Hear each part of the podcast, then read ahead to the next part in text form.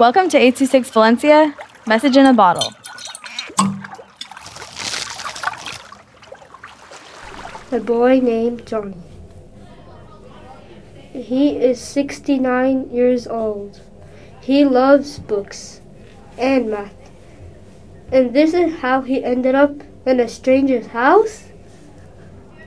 He was at Goodwill looking for a suitcase, and he thought it was funny if he went inside the suitcase. Soon after, somebody picked them up. After he bought the suitcase, Johnny Boy was only 3 pounds, but they didn't notice. Johnny Boy ended up trapped in the guy's closet and was trapped for another 69 years. He was bored and he regret what he did. He is now 138 years old.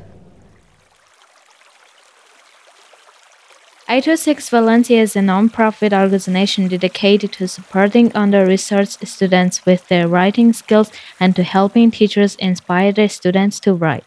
Our services are structured around the understanding that great leaps in learning can happen with one-on-one attention, and that strong writing skills are fundamental to future success.